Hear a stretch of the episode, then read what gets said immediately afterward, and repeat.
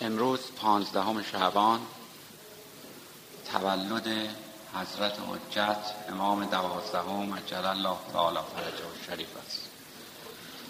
من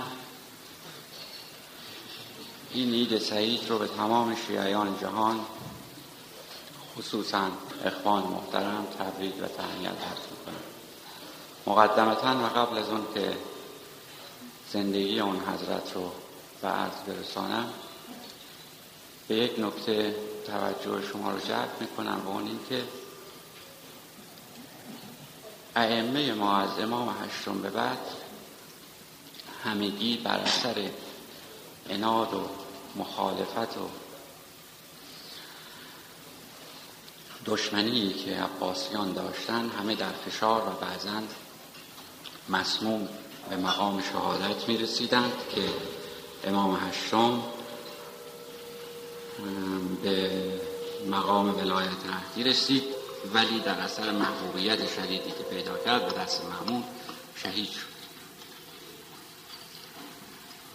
و بقیه ائمه نیز از این آزار برکنار و مسئول نبودند. همینطور امام حسن عسکری امام یازدهم علیه السلام. در یک چنین شبی امام خواهر خود حکیم خاتون رو می‌خواهند که به منزل ایشان بیاید و شب رو در آنجا توقف کند و بیتوته کند زمانی که حکیم خاتون به اونجا میآید از حضرت سوال می‌کند که دلیل اقامت من در خانه و توقف من چیست؟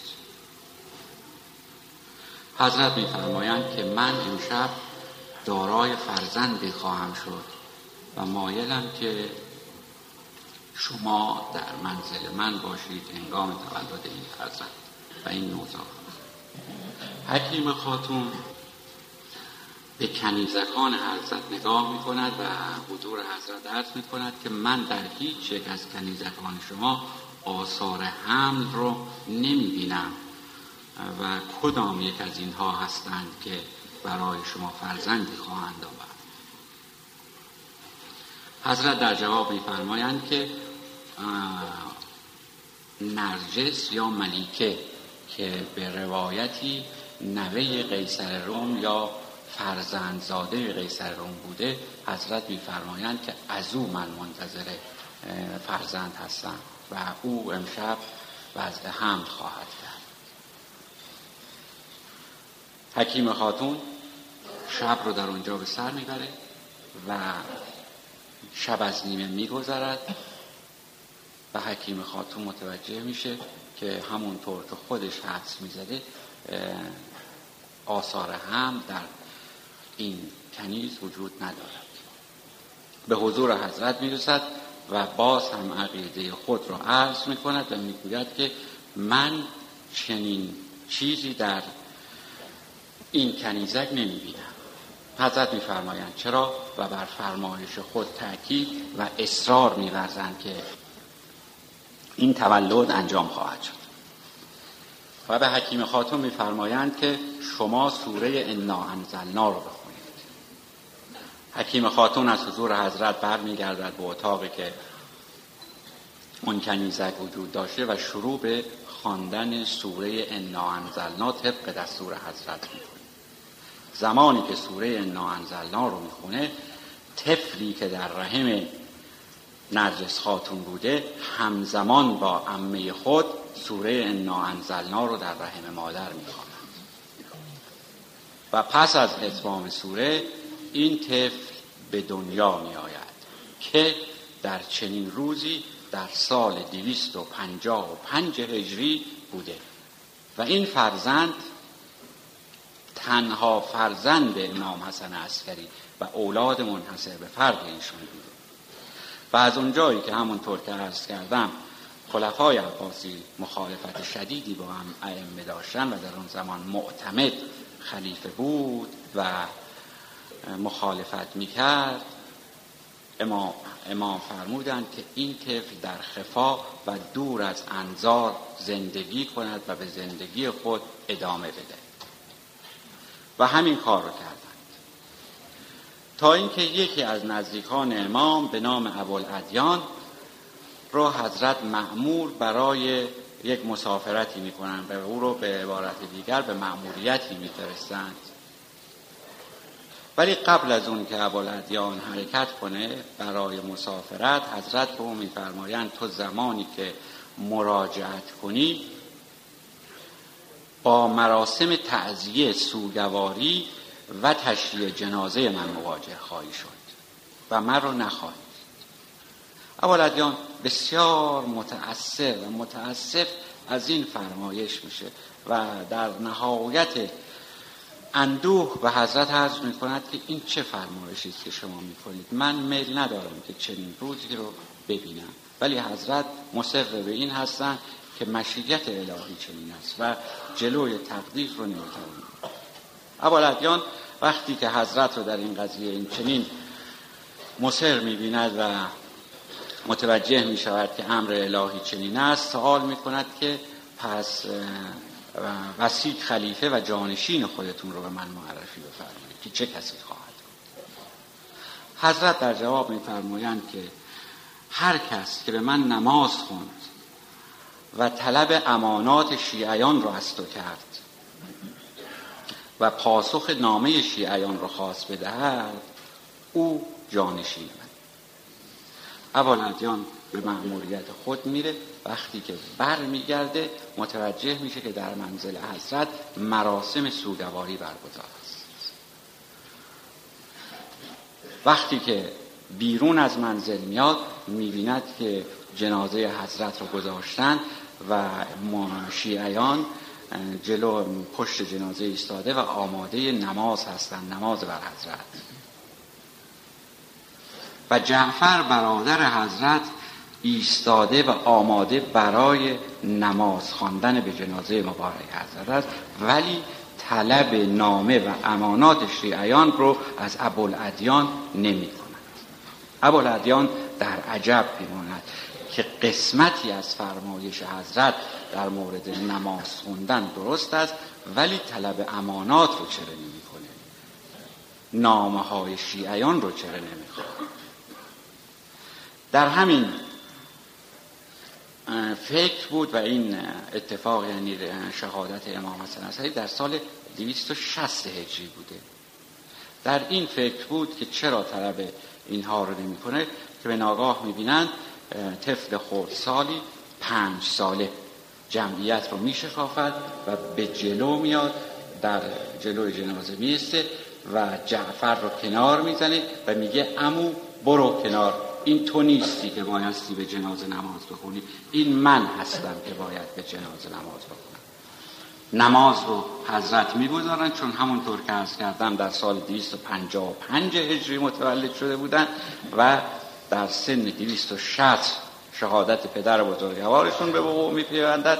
در سن پنج سالگی نماز بر جنازه پدر می‌گذارند و ابوالادیان رو مخاطب قرار میدن و می‌گویند امانات شیعیان رو که پدرم نزد تو گذارده و نامه های اونها رو به من بده که اینها بایستی نزد من باشد در اینجا ابوالادیان ضمن تقدیم نامه ها و امانات پی می‌برد که خلیفه و جانشین امام حسن عسکری این طفل خردسال یا به عبارت دیگر تنها فرزند امام حسن عسکری حضرت حجت عجل الله تعالی فرجه و شریف می باشه و از اونجا جعفر که اول قصد اقامه نماز داشته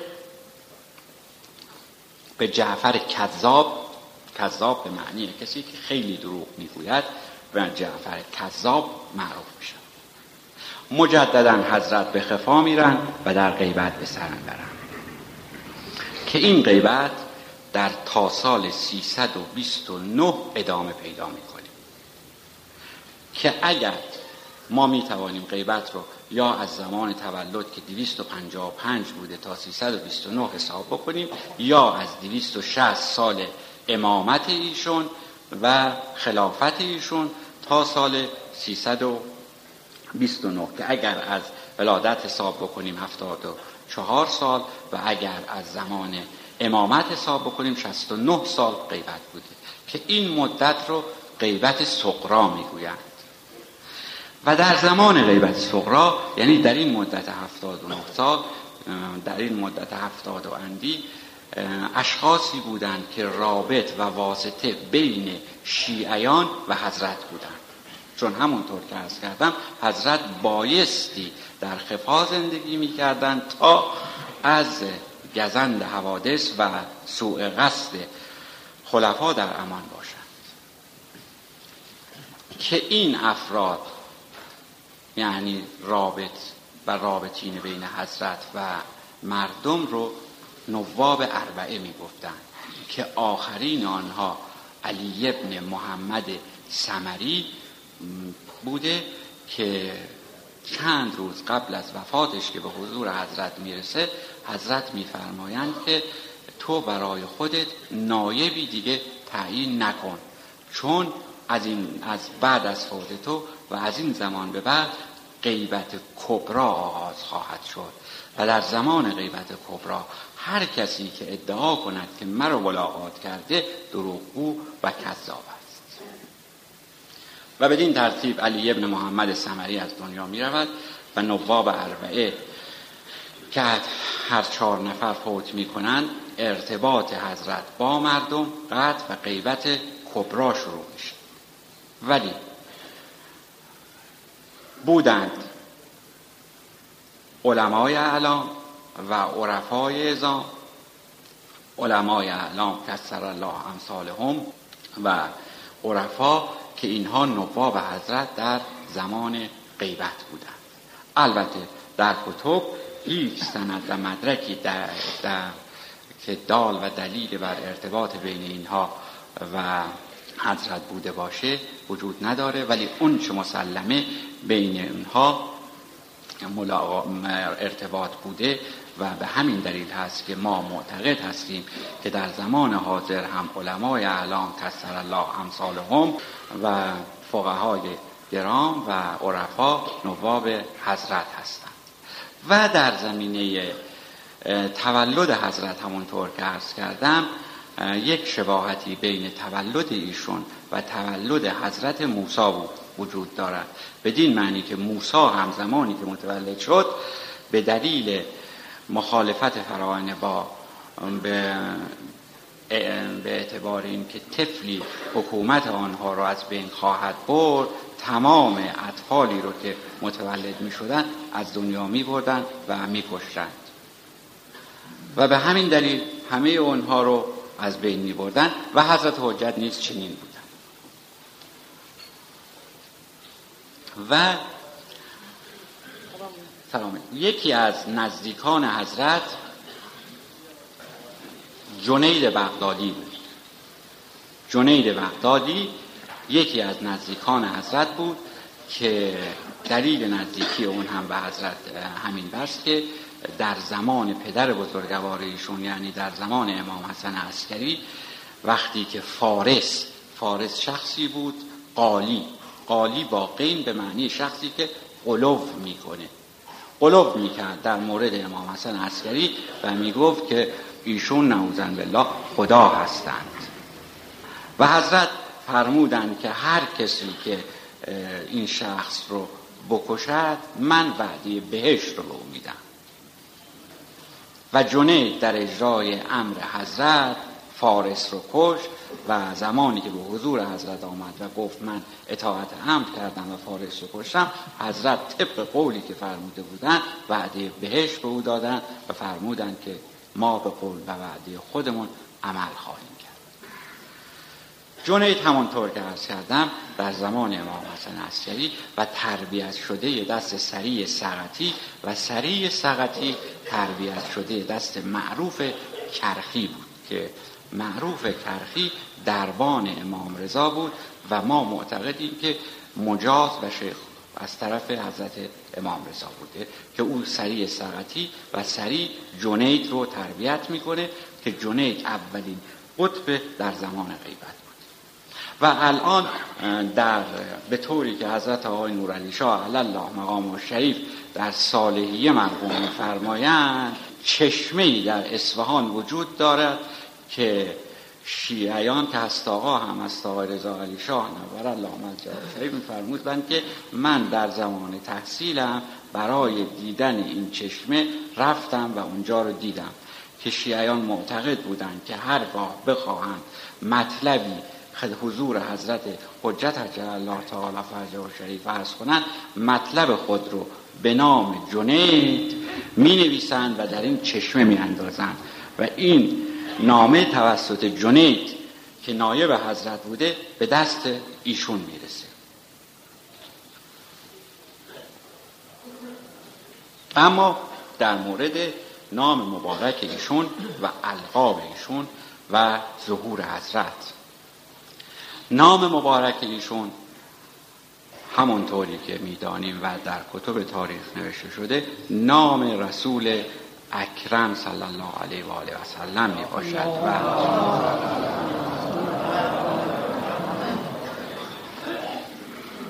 و علمای اعلام و فقها بعضی معتقد بر اینند که بردن نام حضرت حرمت داره و نباید نام حضرت رو برد و بعضی معتقدند که کراهت داره. ادهی معتقدند که زمانی که نام حضرت رو می‌برند بایستی قیام کرد و ادهی با تکان دادن سر علامت تعظیم و آمادگی خودشون رو برای ظهور حضرت اعلام می‌کنند. و وقتی که ما می‌گوییم امام منتظر منتظر یعنی ما منتظر ایشون منتظر هستند. یعنی کسی هستند که انتظارشون کشیده میشه و ما منتظر هستیم. یعنی ما در حال کشیدن انتظار هستیم. انتظار چه؟ انتظار فرج. انتظار فرج. فرج به معنی گشایش و انتظار فرج به معنی ظهور اون حضرت است. این چه زمانی اتفاق خواهد افتاد؟ زمانی اینکه ما آمادگی داشته باشیم آمادگی به چه معنی؟ آمادگی بدین ترتیب که در وهله اول ما در عالم صغیر آمادگی داشته باشیم و بعد در عالم کبیر ظهور ایشون رو مشاهده کنیم عالم صغیر چیست؟ عالم کبیر خدا است عالم صغیر وجود خود ماست ما اگر به دستوراتی که به ما داده شده طبق حدیثی که از علی علیه السلام نقل می کنند معرفتی به نورانیت معرفت الله اگر ما تحذیب نفس بکنیم دستوراتی که به ما داده شده انجام بدیم اعمال شریعت خودمون رو انجام بدیم این گشایش و فرج اول در وجود خود ما پیدا میشه. قلب ما به نورانیت مشاهده او رو می‌کنه. و تا این نورانیت در ما به وجود نیاد و قلب ما قادر به مشاهده وجود مبارک حضرت نباشه طبعا در عالم کبیر ما قادر به زیارت ایشون نخواهیم البته خود ایشون میفرمایند که من زمانی که عالم پر از ظلم و جور بشه ظهور خواهم کرد و به حجر و رسوت تکیه میدم و از اونجا حرکت می‌کنم و 313 نفر یاران همدل و هم قول و هم فکر و هم دین من همراه من خواهند بود و جهان رو پر از عدل و داد خواهند کرد. ولی همونطور که عرض کردم این امکان ندارد مگر اینکه ما قبلا حضرت رو به دل ببینیم. یعنی چشم دل ما ایشون رو ببینه تا بتونه این چشم دل وقتی که عرض می‌کنم ببینه یعنی ما در عالم صغیر که عالم خود ما عالم وجود خود ما هست در خودیت خودمون او ایشون رو زیارت کنیم از این منیت بیرون بیایم و بتوانیم با نورانیت اون حضرت در وجود خودمون زیارت کنیم. در این هنگام قادر خواهیم بود که وجود مبارک رو در عالم کبیر ملاقات زیارت و تشرف به حضورشون رو پیدا کنیم و اونگاه خداوند این توفیق رو نصیب ما بکنه که در رکاب اون حضرت باشیم و توفیق این رو داشته باشیم که اجرای عوامر ایشون رو در ایجاد عدلی که وعده فرمودن بکنیم. در خاتمه مجددا من این عید سعید رو به همه تبریک و تهنیت عرض می‌کنم و امیدوارم که خداوند ما رو به ولایت علی ابن ابی طالب علیه السلام و یازده نفر فرزندان و جانشینان اون بزرگوار. که آخرین آنها حضرت حجت عجل الله تعالی فرجه و شریف که امروز روز تولد اون بزرگوار است بمیراند و سلام علیکم.